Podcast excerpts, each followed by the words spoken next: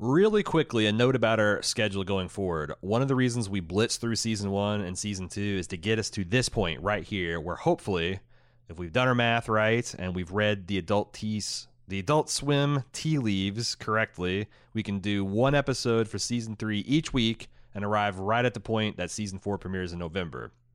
Now, that's based on the assumption that Rick and Morty season four will debut at the week after Adult Swim Fest, where they'll have an exclusive premiere of the first episode. Adult Swim Fest is in November on the 15th and 16th. By the way, tickets still available. Uh, link in the uh, in the show notes. If that's wrong, then we're wrong. There might be an awkward stretch where it comes out a week or two early or late, uh, but uh, we'll we'll manage it somehow. We'll throw in a feedback episode or or uh, t- top top five Rick and Morty highlights. We'll we'll do something with it. Uh, point is that we're now serving as the officially unofficial countdown to Rick and Morty season four. Probably should have said this at the end of season two, but uh, when you're recording two of these a day for a couple weeks in advance, you kind of forget a few things. Uh, one of the cool things about slowing down a bit is that we're adding some new voices to the podcast. In the weeks ahead, we'll have Jonah Ray, one of the resident riffers of the Netflix Mystery Science Theater 3000 revival. Red versus Blues own Gustavo Sorola, TV critic extraordinaire Alan Sepinwall, just to name a few. It's like when summer joins an adventure. It just kicks things up into higher notch gears. And we've only booked summers. There's no Jerry's. We didn't, didn't no no Jerry's allowed in the podcast. It's all all summers. So just so everyone's clear on it, we're down to one episode a week leading up to season four. We got some super cool guests joining to share their love of Rick and Morty with us all. Probably going to have some news and updates, especially as we get closer to the season four air date, and maybe some other fun surprises along the way. And of course, maybe fun surprises, all subjective terms not applicable to all dimensions.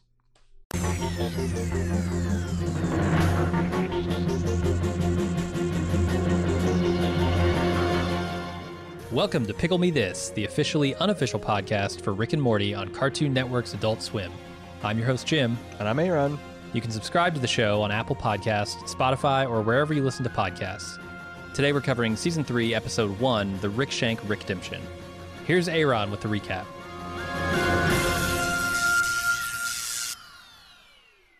Rick is still in Federation custody as a result of him turning himself in last season. The feds haven't been idle. They've been busy pumping Rick's brain for all the many powerful secrets it contains, utilizing sophisticated technology that is slowly melting his mind. The Council of Ricks has been alerted to this potential breach of security and have dispatched a highly trained team of Ricks to assimilate him while in Federation's hands, which means exactly one thing Rick has everyone where he wants them. With the quote unquote help of Summer and Morty, Rick escapes prison, teleports the Citadel of Ricks inside a Federation stronghold, destroys the galactic economy, and exiles Jerry from the Smith family, all to place him closer to his ultimate goal to get his hands on the discontinued McNugget Szechuan sauce from McDonald's promotional tie in of the 1998 animated movie Mulan. Jim, what did you think of the Rickshank redemption? Are you speaking Krombopulos Michael here? Just, just saying that almost shanked me. Like I got a verbal shanking just right to my throat. Uh, I thought it was great. Like this is a way to start off a season, man. You you have this two parter, very very like Star Trek Next Generation style. I know you're a big fan. Uh, I am. The the two parter that spans the gap of the season break uh, really gets you prepared, and I think ultimately like more importantly gives them time to really figure out how the hell they're going to get themselves out of the situation they wrote themselves into. Yeah. And it's great here because like at right up front at the beginning, you think, "Oh shit, they didn't figure this out and they just skipped it." Like they're really fucking with the audience for a good 2 minutes at the beginning, mm-hmm. telling us how great it would how great the adventure was and uh, but it doesn't compare to being at Shoney's with his family. And then it all turns out to be bullshit. It's so good. It's so good. Yeah, it's. I mean, if I uh, the one thing you get in these commentaries is the you know the guys and gals writing this just really sweat and and are are fearful that they will not you know live up to the expectations set by previous seasons. And you know, you see an episode like this and it's like you just see all the sweat. Like there's so like the central idea itself is clever enough to sustain like a prestige drama, right? Mm-hmm. Like like this is a this this is intricate plotting worthy of the best you see on television and then just a multiple layered nuanced jokes and just you know, not just like the the big stuff, but like the dead flies that like Summer Uh-huh. is just trying to like as a joke. Like this is something. Turns out that's his security system. It's Yeah. so fucking brilliant. And Jerry gets blamed for having moved them, even though it was summer. like, Yeah. it's all good. And there's this stuff in the background where it's like, you know, casually, oh, right there between your memories of where you were on 9 11 and your favorite sports blooper. And that the sports blooper pay, plays out in real time. And then you see Rick having, like, oh shit, Rick's having a human reaction to 9 11, but you can overhear him just ranting and raving about the political ramifications of it. it it's it's great. Uh, you know, him rapidly taking commandeering people's bodies and taking time to regret not being able to test drive an alien dick. I. I it, it, it succeeds in in both ways, both big and broad, and very narrow and specific. And it is the perfect and and you can't discuss this ep- episode without the like context around it, which is mm-hmm. people were hounding Dan night and day about when Rick and Morty was going to be released, and then on one April Fool's Day, he just picked one of this out of the sea of Twitter trolls and said, well, "What if it's today, huh? How about is that soon enough?" And they released it as a anti-April Fool's joke. Yeah, I, I mean, I don't want to get too far into the commentary talk, but it seemed like this was an Adult Swim idea. Yeah. Uh, the the Dan was maybe against, but then he Sure. realized later, oh, actually, that was a great idea. Um, and it did seem to like kick everyone into overdrive. Like Yeah. this show was always popular, but like season three, it definitely took the leap into the stratosphere. Mm-hmm. And that part of this marketing, which is just like this fully formed thing, it's released, you can watch it now, and now who knows when you get another hit? Just had people you know, riot like literally by the end of this this sequence of marketing, it led to rioting in McDonald's over Szechuan Uh-huh. sauce in real life. Like that's how fucking crazy uh, passions got over the show. Yeah, and the Szechuan came back Yeah. because of it. Yeah, yeah. To everyone, everyone's chagrin. Uh, do you, do you shall we shall we talk about this episode because there's a lot to unpack. Where do you want to begin with, Jim? uh, I mean, I mean, I could begin at the beginning. I, I really liked what they were doing here, kind of fucking with the audience.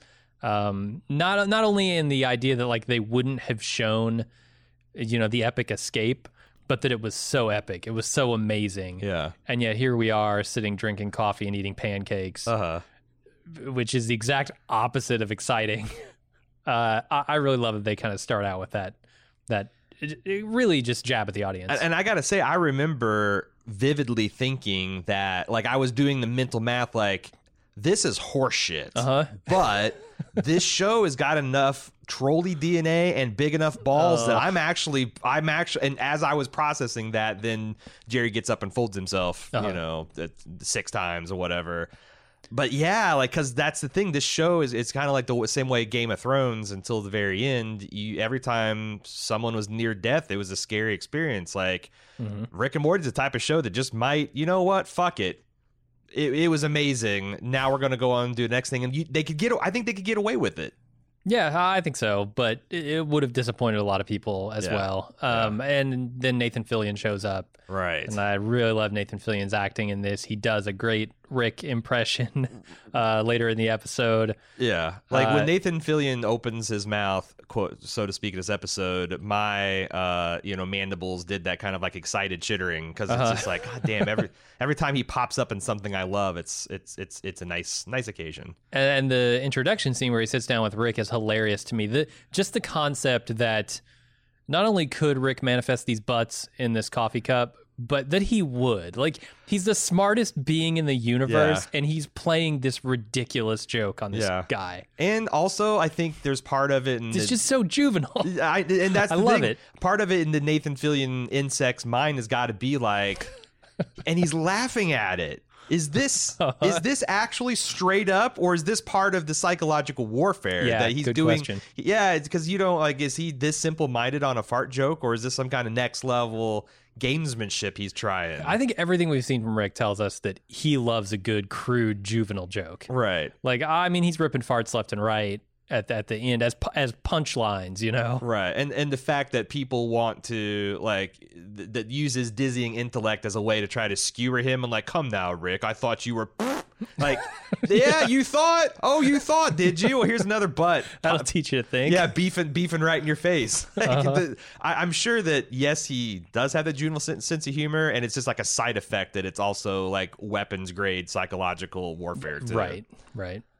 Uh, and I think the art is really cool in this too, because when we're in this brainalyzer construct kind of thing, we get sort of a neural network, very brainy looking sky in the background. I thought that was a nice touch. Mm-hmm. Yeah. Uh, just kind of the way that everything, you know, folds in and out of space. Uh, very inventive, very Yeah. creative. Yeah, probably kept the animators pulling their hair out alongside the the writers' room. Um, I thought there were some interesting family dynamics that were kind of on display. It seems to me that, like, in the absence of Rick, what they were suggesting is that Beth has transferred this kind of like excuse making or caretaking over to Jerry because the kids are kind of like being critical of like this bullshit scenario that everyone's found them in. And and you know Beth is like well your father's pulling down a six chewable figure salary uh even though no one knows what he does. Like it feels like that she the same way that she wouldn't hear of anyone talking bad about Rick she's kind of doing that with Jerry. Hmm is that kind of like a Yeah, and, and then it immediately switches back when Rick shows back up, right? Yeah. Is that like some kind of like learned behavior that she saw with her dynamic between her dad and her mom? Or like I I, I just Yeah, I, my my only reading on it is that she's back under Rick's spell. Like Rick, th- there's this. She's blinded by the love for her father um, to see sort of how destructive Rick has been on the family. yeah. And, and when he's back in her life, that just takes over again. It's a pattern she falls back into. Well, I mean, you you're not wrong. It does seem like it's a pattern as we discussed, but there's also like, you know, I don't think she's a fully irrational being because Rick engineered the situation precisely to make him look like fucking John McClane at the end of a Die Hard movie. Mm-hmm. Like at the end of the Die Hard movie, where his wife, who has a million reasons to divorce him because John McClane is kind of a fucking asshole, gets moony eyed and moist because, you know, he just single handedly took down a terrorist regime, right? And like, you know, like the the mother-in-law fl- flying in from the screen being like, "How are, why are you taking this guy back?" Well, he's he's not in that movie. He she is in this particular show in the form of Jerry. He comes flying Yeah. in like, "Uh, yeah, your dad might have single-handedly drove off these alien oppressors, but he's back and I'm putting my foot down." He just looks like such an asshole. It, it- this in this case, it's like if if there was Szechuan sauce in the safe in Die Hard, yeah. and it turns out Bruce Willis was actually just after that. Yeah, yeah. That he had he had he had engineered the entire situation Yeah. with Hans and murdered all these So people. they would so open we- the safe, and he could get the he sauce. could get the yeah. sauce right uh, as he's being hailed as a hero. Mm-hmm. I mean, and that's the way that Rick plays the psychology, where like he is the model citizen when Jerry, you know, I'm putting my foot down. He's like, oh well, you guys seem like you have to. It's so fucking snake in the grass, man Yeah. and then genuinely horrifying the stuff he says at the end um you know about how all of this like it it it, it, starts off horrifying that I've displaced your father because he crossed me. And Mhm. I also destroyed the legit, the government of the universe, and I also destroyed the anti-government of the universe, and that's pretty horrifying. But then it's all about the Szechuan sauce. It is, yeah. Although, again, is this literally true? Because this is a comedy cartoon, right? Uh, right, and it's also during a rant where he says nine nine more seasons, Morty, nine nine more seasons, ninety seven years, and and I did the math, and I'm like, man, you thought a two year break between seasons was bad. Yeah, yeah, yeah. Nine seasons and ninety seven years. They'll is be not making this in the quad centennial of the United States being celebrated. Right. Um, I So so yeah, who who knows really? Like I I don't think it's all about the sauce. I don't think Rick cares that much about the sauce, though I do think he would try and separate Jerry from this family because he clearly cares far more about his daughter and his grandchildren than he does Jerry. see. I think the Szechuan sauce is a cover story. Yeah. Like it's it's it's just I can't be real because I just tried that l- the end of last season and it led to my entire life being upended. Mhm. So this is some kind of fucked up thing I can tell as a co- cover story, so I don't have to deal with the fact that I love my family. Yeah, it's a good point. While we're on the subject of uh, Rick loving his family, uh, perennial topic is you know like h- how genuine is this? How surface level? How how is it different from other Ricks? Um, so we ordinarily we would say we got a lot of information into, into Rick's inner workings, but it was all presented as if it was a false memory and an engineered escape plan from Rick. What of, you know, a different, you know, be, uh, infinite Ricks versus a different kind of Rick, you know, the, versus the uh, the the love he has for his daughter and family. How much of that stuff is actual, real? The the story of the the portal gun. How much of it is actually real, and how much of it is completely made up? Because I don't think it's hundred percent made up. No. Hmm. Well, I mean, doesn't it stand to reason there has to be a like not all Ricks will invent portal gun technology simultaneously. Mm-hmm. So like that element of like you know this slightly punk rock uh, uh, mullet wearing Rick coming back and explaining the fact that you're about to invent portal gun, but we've done it five minutes sooner. Like that stuff seems real. I suppose it could be. I, I just I really don't have a way to tell. Mm. Oh, I was just thinking that because, like, if you go that thought experiment of like, it it seems reasonably true that like, if an infinite number of Ricks invent portal gun, they're going to do it on some kind of like, you know, bell curve of, Mhm. of when they do it, and then they they're like the ones that invented first would start reconnecting. The Ricks that refuse the call to this particular type of adventure, it does feel like the other Ricks are vindictive enough that they're like. Well, this doesn't this doesn't fit into our idea of what a Rick is, so we should try to sterilize it or something. So I'm like, yeah, I'm trying to like, what is this? What what is there anything that we can like put together everything else we know about the universe to say?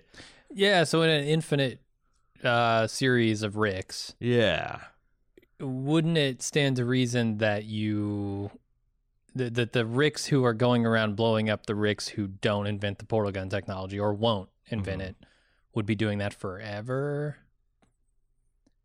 hmm. Do, uh, yeah, do they have like some kind of uh, prime directive where it's like they can only contact a Rick when he's 15 minutes away from?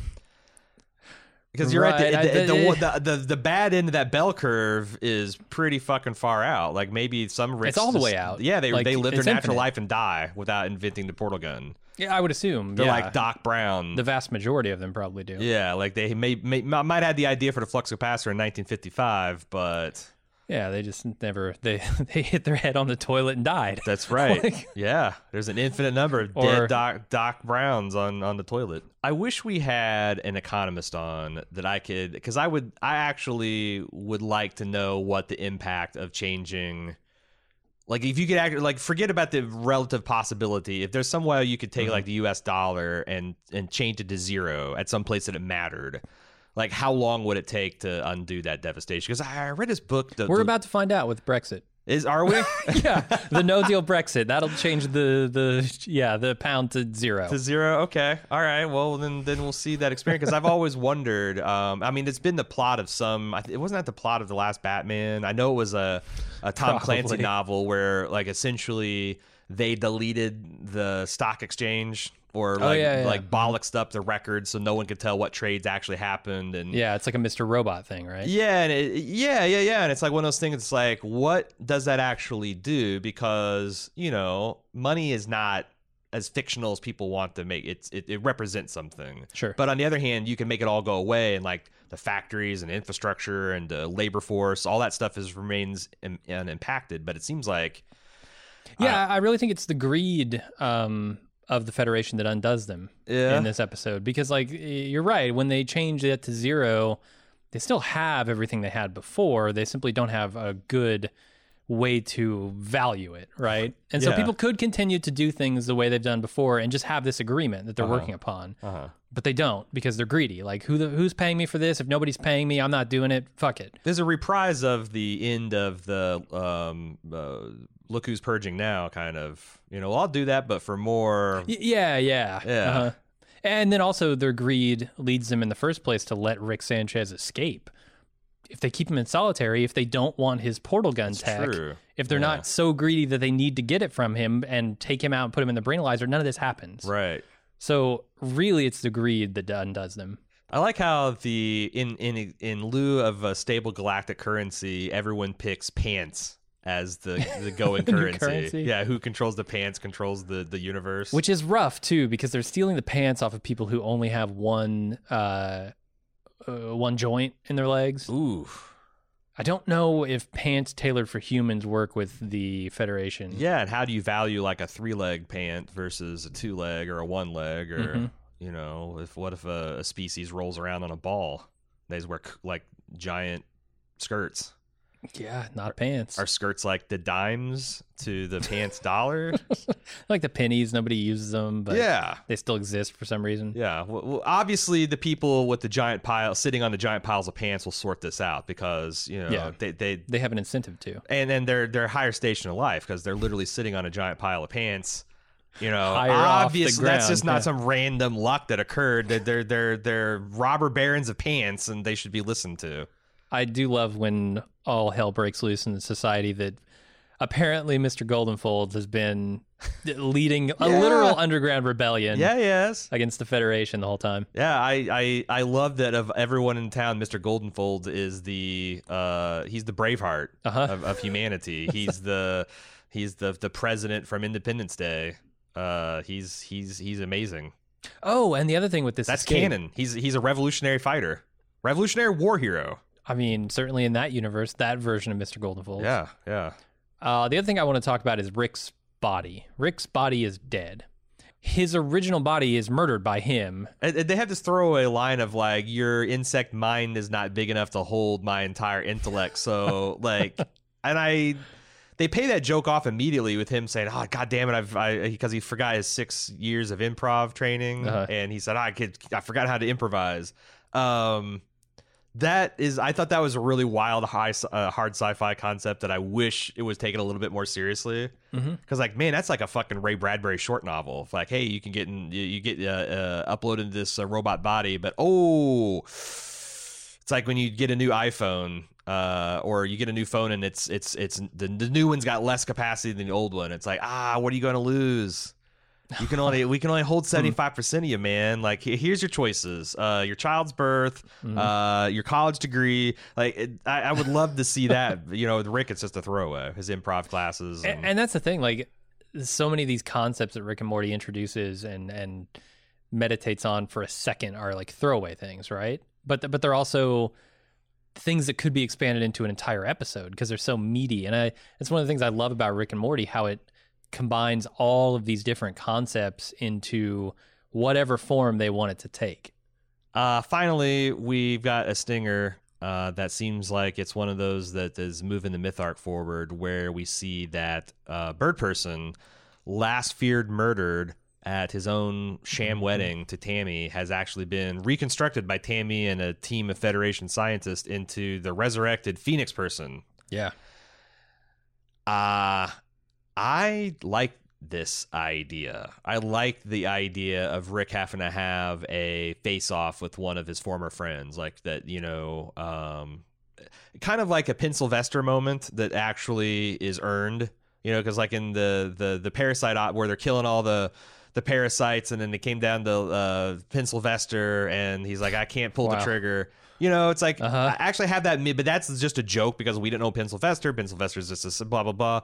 Right. Him having to go against Bird Person would be that, but it wouldn't be a joke. Mhm. And I would like to see how how the Rick and Morty team can turn can make that funny because like they they got these situations that seem like there's just so much pathos and shit. They've they they put this family through a divorce and it's still been funny, you know, but funny in a sad divorcey kind of way. And, and it's it's kind of a big like that wedding is a big moment in Rick Sanchez's life, right? Yeah, because we talked um, a little bit about how that's kind of him trying to open up uh, in that moment, and this is like could potentially be scarring with the way that all turned out. Like, Right. you know, more scars on top of the scars. right.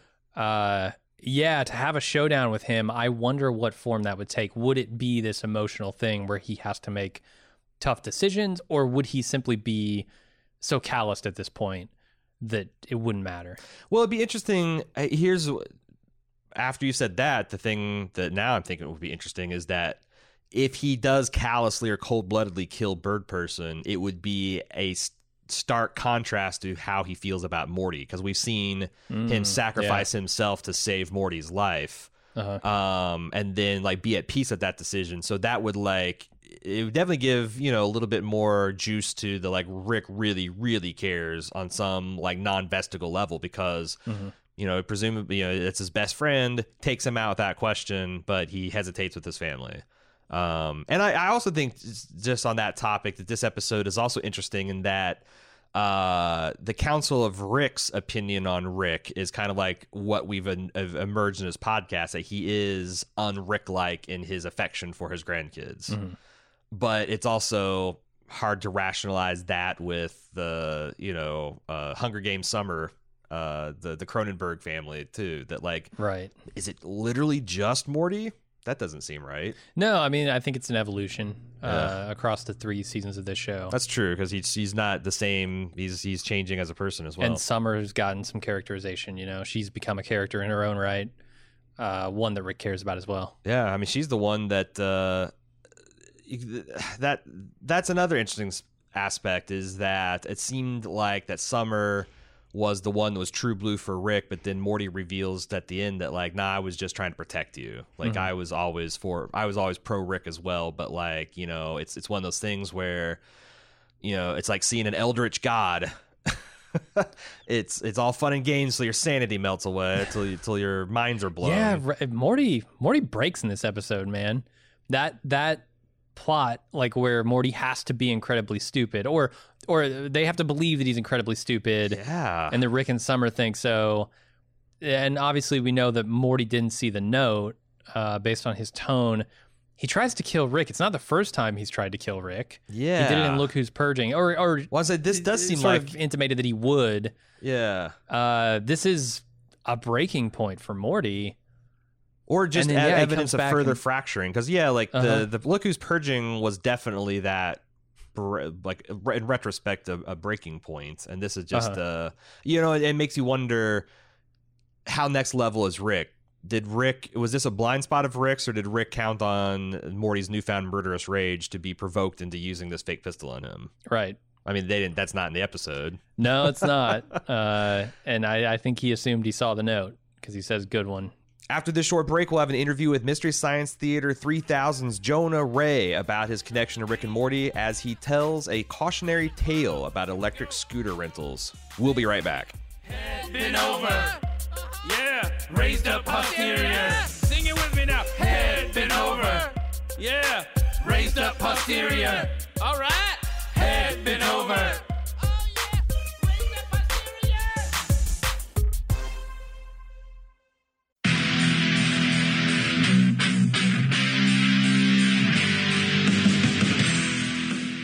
Getting geared up for the sixth annual Summer Badass Fest.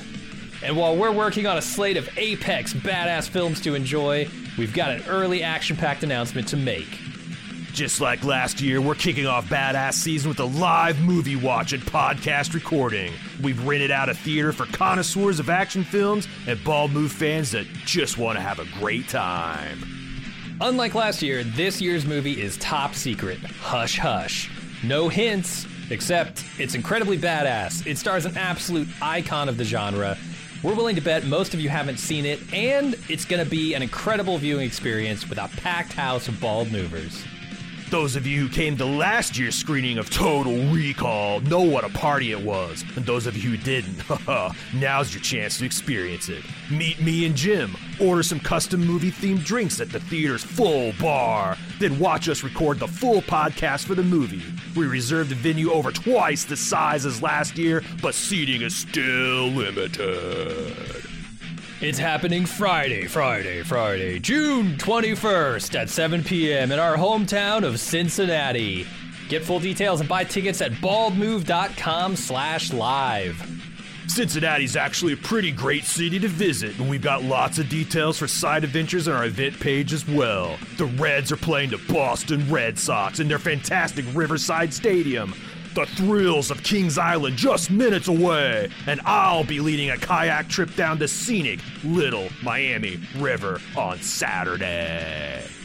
Again, get full details and get your tickets now on our Badass Fest 6 page at baldmove.com slash live, live, live.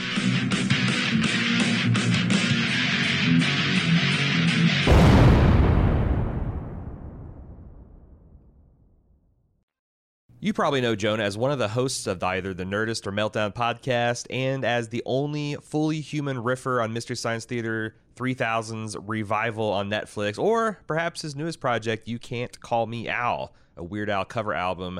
It's in its second printing because the first one is sold out. You can properly adore him on Twitter at Jonah Ray. Jonah, welcome to the podcast. Thanks for having me, guys. It's an honor to be here. And by here, I mean not anywhere near you guys in a completely different sound booth. I don't know how many miles away from. I don't even think you guys are in the same room. Uh, I'm thousands of miles away from Aaron, at least emotionally. Yeah. uh, like one of the ways we like to kind of get things started is ask you about your personal experience with Rick and Morty. Like, how'd you get turned on to it? Were you like a day one watcher? Did the buzz get to Well, you? I mean, I I I know I know everyone that works on it. So I I've uh, I guess you could say my first um, uh, the first thing I knew about Rick and Morty was probably uh, Doc and Marty, or even before that, House of Cosby's. Uh, I was an avid um, Channel 101 attendee uh, back in the day when they first started.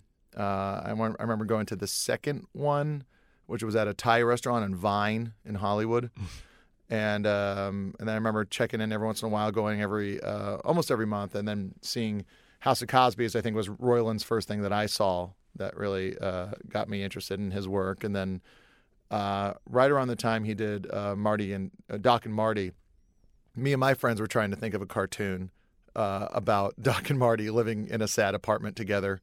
Where nothing really worked out in the end, and the Libyans lived upstairs from them and were always having parties and uh, and Marty always was just right about to send in that demo tape to the major labels, Right. uh, and never did. Um, but uh, but yeah, so I mean, I, I then you know um, the people you know Justin and Dan and and Mike Chillian, you know, it's uh, I, I was very aware of the uh, the development of the show and very excited for it because I like you know I like all those guys and um, and I got to go to the premiere of the first episode at uh, Cinespace when they did that, and I remember just kind of being blown away by. I knew I was going to like it, but I didn't know I didn't know it was going to be that good, like that solid and that amazing, and that like that with you know with with the type of people working on it. With and this is a long answer to your uh, question. I apologize. Hey, when Uh, we we, like, we get someone in on day zero, we're we're, we're gonna stand back and give them room.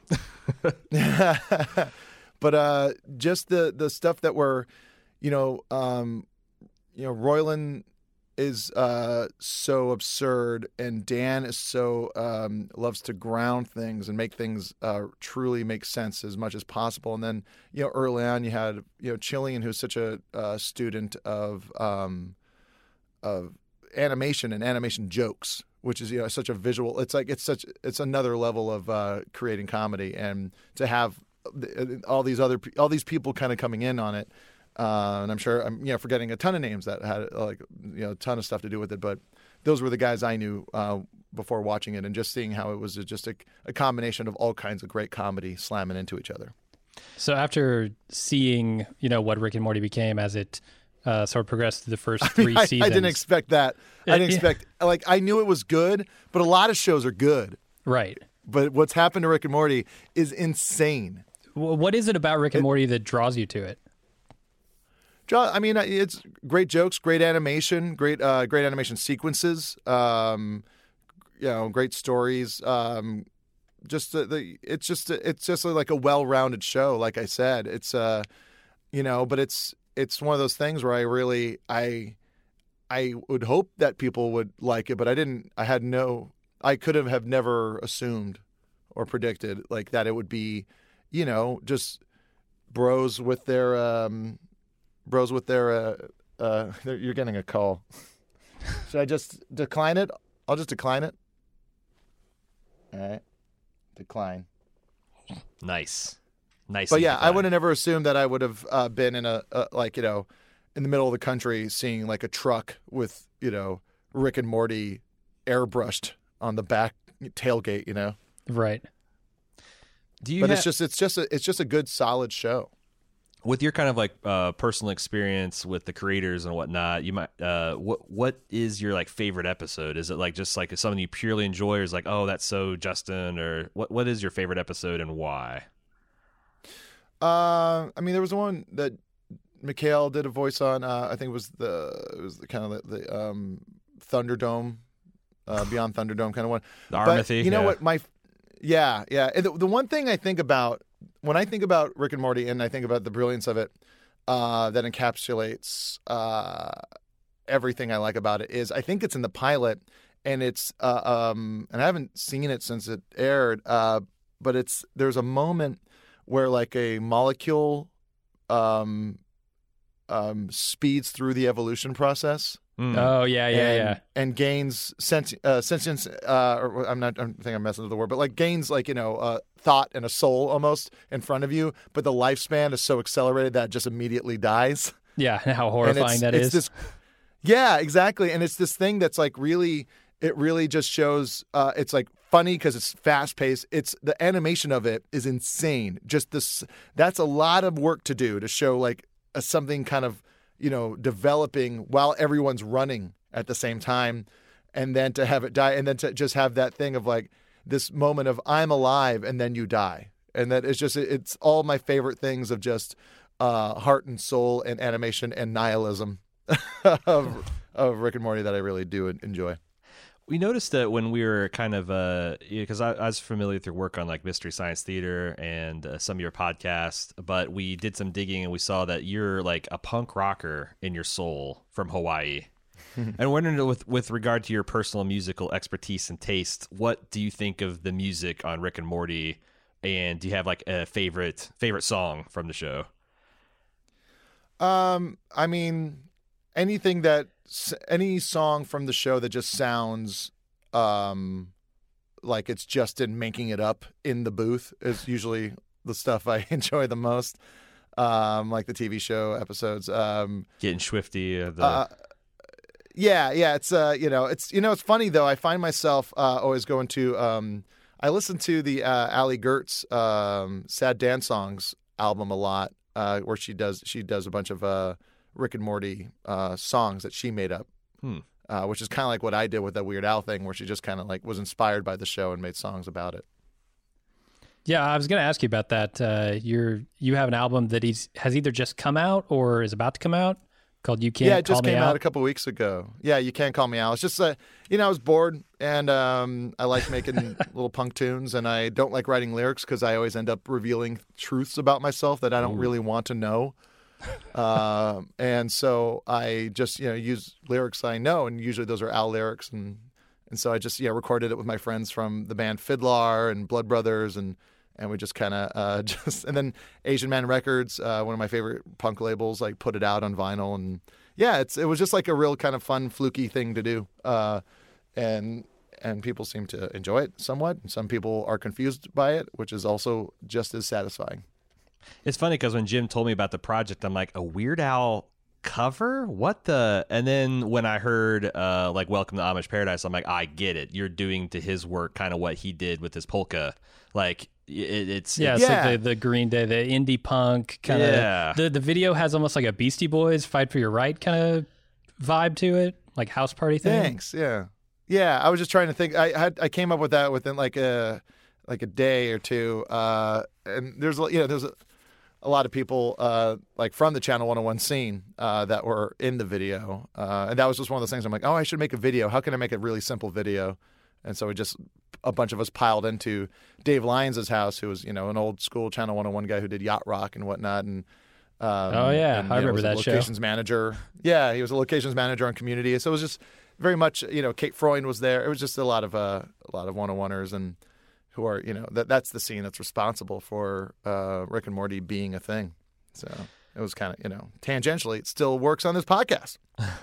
It seems to me that there, when I was thinking about this, there's a lot of parallels between like what Rick and Morty does and like what you guys do on Mystery Science Theater 3000. With you know, you've got this nostalgia towards tropey science fiction, fantasy stuff, and it feels like you guys are kind of pulling at a lot of the same threads, but at different ends because you know they're pulling from like Star Wars and Star Trek and Battlestar, and you guys are dealing with Doctor like, Who a lot. and, and Doctor, and, I you, think and, you, I- and you guys are in like the Mac and me and Italian Hercules lane. But even like Yeah. didn't, didn't Dan do some writing for like the revival series as well? Yeah, yeah. He like uh, you know we had a bunch of guest writers on different episodes from the first uh, season back, which is season eleven. Uh, yeah, him and uh, Justin and and I think uh, Ryan Ridley and Tom Kauffman also contributed some jokes and Right. stuff like that. So yeah, you know, it's um, it, you, it's weird though because like everything gets all the jokes just get kind of dumped into this one file, so you don't really know who wrote what or what got into where, you know, which is great because then. You know, anytime you're having a conversation with someone and someone brings up a certain riff that they liked, you could go, "Yeah, that was probably mine." Well, it sounds like like what they d- because you know we've in part of this project we've gone through like all the behind the scenes and the commentaries and it sounds like that's kind of the way a writer's room or at least the ones that Dan Dan Dan runs and, and Justin runs. That's kind of how they work. That everyone kind of pitches in, and it kind of gets reduced to a stew. And sure, it's assigned to a single writer for the credit, but like you know they're just kind of like formalizing everybody's uh, everybody's input and feedback. So Yeah, yeah. I mean, like writing on a show is just it's um it's important to just have that fun element of everyone in the room together because um you know, comedy written by committee can be a good thing because it just everyone's trying to elevate uh, a joke and when you have a bunch of people with the same um sense of humor trying to achieve the best version of it. And that's the thing.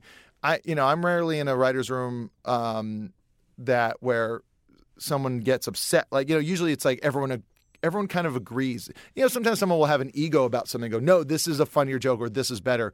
But for the most part, the room will always kind of like, you know, when when something happens and when something gets to a certain joke, the room will decide. Um, you know, just they'll just feel it. They'll be like, "Oh yeah, that's the best one." Because that's what everyone's going for. They're not you know, it's a the ego can get in the way, but at the same time everyone has the same uh, end result. Sounds like you worked in the good writers' rooms, not the bad ones. yeah, I mean, there's it's you know it's it all kind of is set up by the boss. Uh, it, it can be maddening. It could be you know one of those things where, and I've been the boss in some rooms too, where you you're hearing stuff and you're kind of going like, no, no, that's not it, that's not it, and everyone's just kind of going, what do you what do you want? You just make it then, you know. Which is uh you know something that also like Dan has been uh pretty famous for, is which is uh, you know just kind of you know like really just going over and over and over and over things to make sure it's as good as it can be in with to his high standards, which are always pretty great. So all this is kind of preamble. Uh, what do you think of the Rick, Rickshank redemption, the season season opener for season three? I was I remember watching it. Um, I remember when I was watching it, I was kind of when it premiered, I was confused. And I was like, this is like they're starting the season off kind of kind of slow, kind of emotional, uh, which is fine by me. But I was just kind of like I was like, man, you know, this is the this is a highly anticipated season. You know, this is probably the most people tuning into this than the other two seasons premieres. Um, and uh, and then once it gets to um, the big breakout, with the amount of shit going on on screen, and with the amount of story that had been cleverly layered throughout, it's it's such a it's such a feat. Like the amount of stuff, or you could just you know slow it down and just see how many different Ricks and Bug Guys and all these things are just be like. There's so much stuff happening, like just and just like the, just like that you know that little molecule that you know gains uh, life and then dies really fast. It's like there's a lot of little things going on, and the, and the, the animators really knocked it out of the park with that you know huge end battle sequence. Yeah, I'm constantly impressed by them. Yeah. Uh, the the one thing that this episode taught me is if Rick is showing any emotion, he's manipulating you. He's not actually being Yes, genuine. Well, yeah, see- it's um, it's really it's crazy because you want to. They just they the the show constantly, uh, uh, like you know you, you start to root for Rick and then you realize oh what was I doing what what a ter- what a terrible idea why did I feel for him it's, it really is just a a test to uh, make sure you know you're being manipulated or you're, you know you're being gaslit. And yet it always works too. It works on me. Every time Rick shows a bit of emotion, I'm like, okay, he's finally opening up. Nah, he closes the door again. It was all simulation. He had control. He was fooling you. It's Yeah, yeah. you should know. It's funny. I, I was just I was watching that uh, My Friend Dahmer movie, the one based off of that graphic novel. And when you're watching it, and you know Jeffrey Dahmer, it's it's like him in high school, and he starts to kind of get friends, and he starts to kind of be embraced, and you kind of start to go, well, maybe, maybe history won't. Maybe they'll change history. Maybe Right. like you almost you want him you want it to be okay, and then you know it, then it's it's not okay, and that's the thing you got to remember. That's the same feeling with when you're watching Rick. You're like you're like maybe he is getting better, and like, but the show wouldn't be the show if he was at all a good person. We do have another 70 episodes, so Yeah, that's, maybe. that's why I keep thinking that, like, you know, the people, because, like, at the end, I felt like they, I maybe got rope a dope, but at the end of season two, I felt like he was making some real progress and he had a setback because, you know, he, he, finally opened himself to friendship and love and being happy for his friend and it turned out it was a sham met wedding and it's actually the federations are coming to, to kill all of his, his buddies and you know he has extreme and I, I was wondering it's like you know that's how like if a person was in therapy and trying to recover from something it's like it's not like there's this clear climb up the mountain right? They have mm-hmm. setbacks Yeah. and they they they get wounded and they kind of retreat back to and i just wonder if that's well do you have a do you have a gut feeling on this jonah? Is this is is rick's arc overall after all 100 he 100 doesn't episodes talk about these things because they might reveal stuff about that's him. true that's true what weird Yeah. al song says it best if dare to be stupid Yeah, but I, I- yeah, that, precisely. You know, it's funny though. It's yeah that that thing you were saying that where it's uh maybe he was maybe at the end of season two he was starting to uh you know feel um Yeah. I I think about this situation when we were on the last Mystery Science Theater tour. You know, uh, my wife and I like we were going city to city, and I was like, "Let's take these bird or lime scooters around town." You know, she's like, no, no. She was scared. You know, she was nervous about going on them. You know, she, you know, she's like, what if I fall? I'm like, you won't fall. They're really easy. They're really fun, and it's a great way to like see these cities that we've never been in. And you know, we're in Nashville. She won't do it. We're in, uh, you know, uh, Austin. She won't do it. And then like fi- we're we find ourselves in uh, in uh, St. Louis, and then she does it, and it goes fine. And I was like, oh, and like it was for me, I was kind of like, ooh, see, she'll see that her fear was unfounded, and it's totally fine. And then the next stop we have in is in Memphis, and then she's like, uh, I was like, hey, there's some lime scooters. She's like, let's take them. I go, oh man. She's over this irrational fear that something will definitely happen that's bad. And then she crashes so hard Oh, on no. this lime scooter I- just oh, literally as we were like rolling up to a restaurant something happened with the wheel it hit something and she fell over the handlebars landed on her chin scraped the skin off her chin uh, like busted up her hand like landed on her hip her hip was bruised. And it's one of those things where she ended up being right Un- Now- your scheme was undone by the shoddy infrastructure of the memphis sidewalks man. Exactly.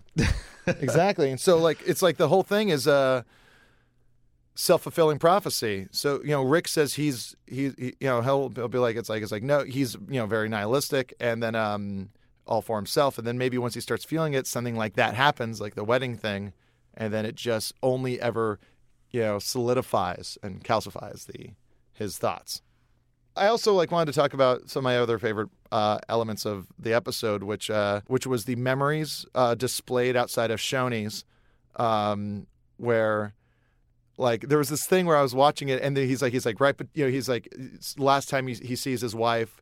Uh, between I can't remember what one of them was, but the other one was uh, watching 9/11 unfold on Right. TV yeah and you see him you see him in the background though and he looks like he's distressed and i remember thinking like why would he be distressed and then i uh like it's like it doesn't seem like something and then of course then you hear him in the background going it's like you know he's like he's like this is just an excuse to get us into war right which i right. thought was was just such a like a like a funny thing like in my head i'm like oh rick really cared about what happened to this oh no he's he's just freaking out because he knows the end result i just thought that's one of my favorite little background elements of that episode for sure Yeah. And then like his get like his tricksy self, it turns out the whole thing made up memories. Mhm. Although it's like I have questions. Like, does is it completely made up? Is there is he selling the lie with an element of the truth? That's the that's the interesting thing about the Rubik's cube that is Rick's emotional and moral state. yeah no it's real it's real tricky and the, it's all of it and to like have known you know justin and dan for so long now um like there's it's hard not to read into every aspect of those characters oh man, I- just as a an outside viewer, I do that all the time. I listen to one commentary and I'm like, "Oh, Dan feels this way and Dan feels that way." And Right. you know, I listen to a Harmontown episode and it's like, "I know Dan." Yeah. When I've never met him. So those those those parasocial relationships will get you every time. They really,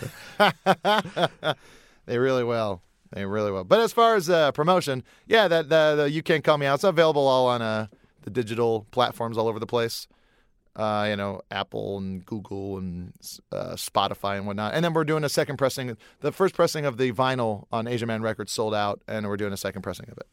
Nice. Congratulations. Yeah, thank you.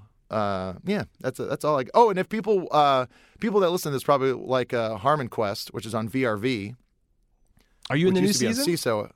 No, I'm not in the new season, but my show, uh, Hidden America, which was also on Seeso, is now available for free on uh, on VRV in front of the paywall and everything.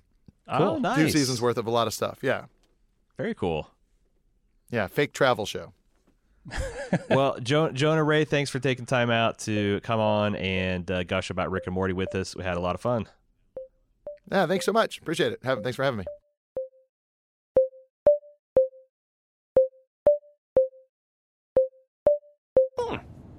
Human music. I like it. All right, Jim, are you ready to plot to the future? I am. This is, of course, where we open up a portal to Dimension BM77 to access behind the scene details, trivia, and spoilers for future episodes. Going to be running out of these pretty soon. We're about to catch up to, to the current timeline, in which case uh, this uh, BM77 probably probably thrown probably and gone. thrown into the garbage portal. Savor it while you can, like a fine Szechuan sauce. Savor Yeah. it because it'll be gone soon. Yeah, until the season four Blu-rays come out. Mhm. Uh, what did you think about uh, the behind-the-scenes details and and uh, ties into future plots? Dude, I looked at the commentary list on this thing and I my brain melted Yeah, because there's a commentary. Okay, so the main commentary, you know, it's Dan, Justin, all the the people Yeah. Who work on. Juan, and- I, I think is his name. Uh, and then it has John Mayer. mm-hmm. I was thinking, boy, that's weird. And then I look down a little bit further and I see a commentary with none of them and just Marilyn Manson and Courtney Love. And I was so curious yeah, what kind of shit show it would be that I watched it. They got a mu- they they intended to have a musical commentary, and John Mayer showed up. He's like, I just I I don't want to get in the booth with these two. right. Can I do this with you guys Yeah. instead? this this recording booth is not a And- wonderland. and, well, I don't he- want I don't want any part of it. He made a good choice because that commentary with Marilyn Manson and Courtney Love is Courtney Love barely being a human being on microphone. Okay, for an hour and Marilyn Manson making sex jokes and weirdly hitting coming on to Courtney yeah, that's the probably, entire time. I That's probably on brand. real bad. Oof. Like I don't know if they're both fu- of course they're both fucked up. uh huh. Whether it's from their their long history with drugs and Right. abuse or whether it's because that day they were fucked, Yeah. I don't know, but It's because Wow. the it's because the Starburns Industries has instead of like a five gallon water cooler, they have a five gallon Ketel One cooler. okay, yeah. Like you don't even tend to. It's like, can I get some? it's, it's yeah, yeah. Our water's 100 proof here. What, what do you want? Yeah, and then uh, and so when I I listened to that one first, and then I went back and I was like, okay, all right, John Mayer. I, I'm not now. expecting anything from you, but actually, John Mayer turned out to be a really good commentator. Yeah, he. I imagine it's about the same point in the time stream he came on the Harmontown. Um, Huh? and I'm not sure. Like I, I, don't remember why and how they kind of came into each other's orbit. I think they probably explained it. and I've forgotten. But I thought that he was a really, uh, you know, game and insightful and and and kind of funny, thoughtful podcast guest. So it didn't surprise me that his uh, commentary track was he he he added a lot. He did, yeah. Yeah, he was like, uh, you know, having like a engaged, intelligent fan ask like kind of engaged, intelligent fan questions was uh, really, really smart. Yeah, he had um, one theory about the the way that Rick and Morty addresses Rick's powers uh, and this the family dynamic with those. Like Hmm. when he said, like in most sitcoms, what they do is they have. Uh, I guess he compared it to like Alf. If you you have where if somebody finds out about the things that are happening, Right. there's going to be trouble. Right. If, if you find out that, that, that there's an alien next door, Right. the government's going to get involved. Or living in the garage, split whatever. dick in half. and and Rick and Morty doesn't do that, right? The family is in on it. The family knows what's up. It's just a matter the of like neighborhood can observe a UFO landing in, la- in the garage, and it's just like, oh, you know, it'd be like your neighbor pulling up in maybe a Lamborghini. uh-huh. You know, like, uh, yeah, people notice it, but like, okay, whatever. Yeah, but the, the with the family dynamic, it's more. It's not about will the family find out and what will they think when they do. It's more about the specific things that Rick is getting up to. How will they judge those? And that's far more interesting. Yeah. And it's a choice. It sounds like that they made very early on in the process. Like Yeah. how how aware is the family going to be of what's happening? And and they they came down on what I think is a perfect note. And John Mayer states it perfectly in that commentary. Yeah, I wonder if it like if Jerry is some of that vestigial because a lot of times he does just react on you know mm-hmm. they go and oh there's a horrifying alien chained up beneath our garage you know it's like that's a problem for jerry whereas beth is willing to entertain well maybe he's being cured of some horrible disease or maybe he's a criminal like it's not No. like okay it's a horrifying alien chained up sure but but I, I need to know the why and the the hows before i'm ready to cast judgment And maybe, you know, Beth does supply them a shield in that regard because it's never about like will Jerry find out, right? Yeah. That's not the tension. It's well it- how will Jerry react to, you know, the alien chained up in the basement. Yeah, and it's, it's not just inside the family because what I, I thought, uh, I think it's Justin that said this is something that they decided really early on in Yep. the writing process of Rick and Morty. It's like, okay, if someone opens up a portal in the high school cafeteria and Mm-hmm. like steps through that,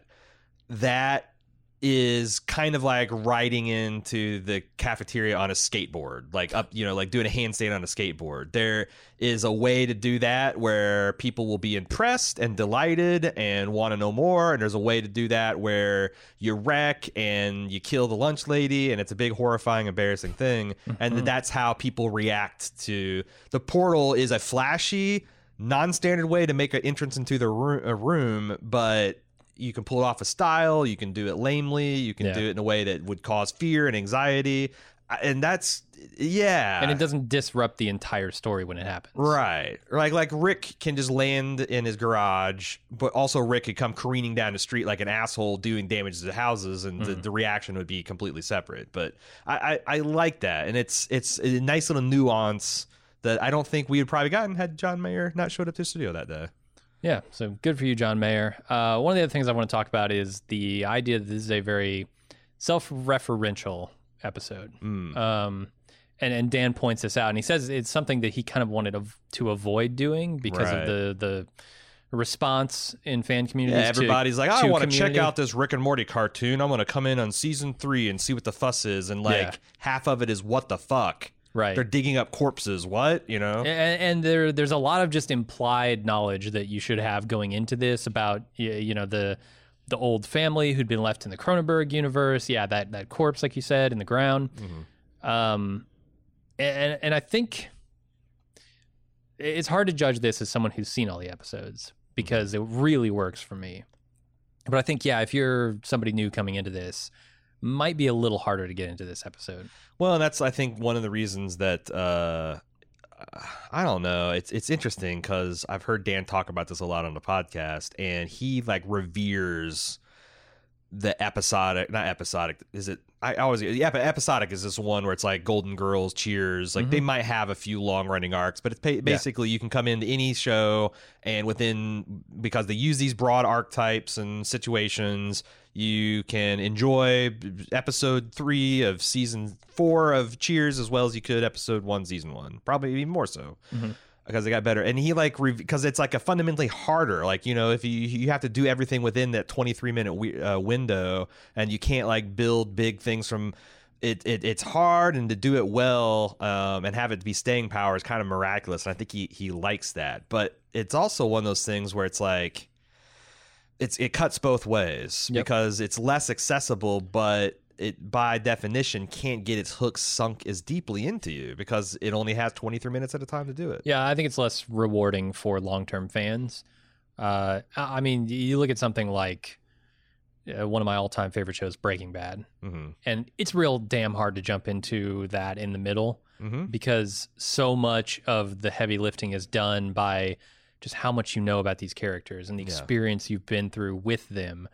uh, an episode like The Fly doesn't fucking work. I was work. just thinking, like, if that's your first, if it's like, Oh, God. oh, AMC's having a marathon. I've always heard about this. Let me see. What the fuck? This is trash. They're doing nothing. Why is this entertaining? They've been hunting a housefly for an hour. What the? yeah. Yeah. And that's one of my favorite episodes because of the baggage. So like I, I understand, you know, the desire. And, and I think this episode balances both. I think you can enjoy this uh, as a new viewer, but it's so much more rewarding if you're not a new viewer. the good news, bad news of this this uh, uh, commentary is this how like this is such an excellent premiere, and it's so well broken and so thought through. But because of that, this took them so long and was so stressful that they felt like they were right back in the same situation they were at the end of season two, where or the beginning of season two, where it's like we have used so much time writing this one thing. Oh mm-hmm. God, what are we going to do?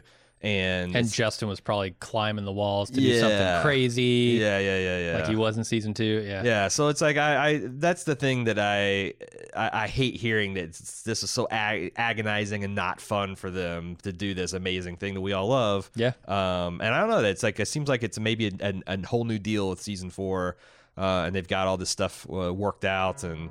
Uh, I, I'm I'm curious to see the commentaries for those because like yeah, I just like oh man they yeah it makes sense though it makes sense that like getting this right would take so much time I mean, you're setting the foundation for the rest of the season. Yeah. Here, you've Yeah. got to nail this one.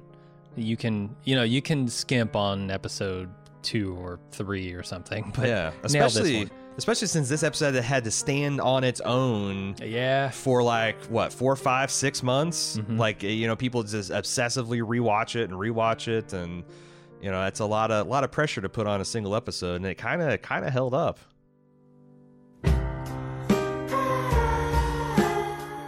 Pickle Me This is distributed by Bald Move in association with Starburns Audio. It's produced by Jason Smith and Scott Porch from Starburns, and myself, Ben Aaron from Bald Move. All music featured on this podcast is from the Rick and Morty soundtrack, available from Sub Pop Records. Please subscribe, rate, and review us on Apple Podcasts, Spotify, or wherever you listen to podcasts. To discover the many other great shows we do, please check out baldmove.com and starburns.audio. If you appreciate what we do and want to directly support us, consider joining our club at club.baldmove.com to get access to exclusive bonus audio and video features. Finally, you can follow us on your favorite social media at Bald Move. See you next time.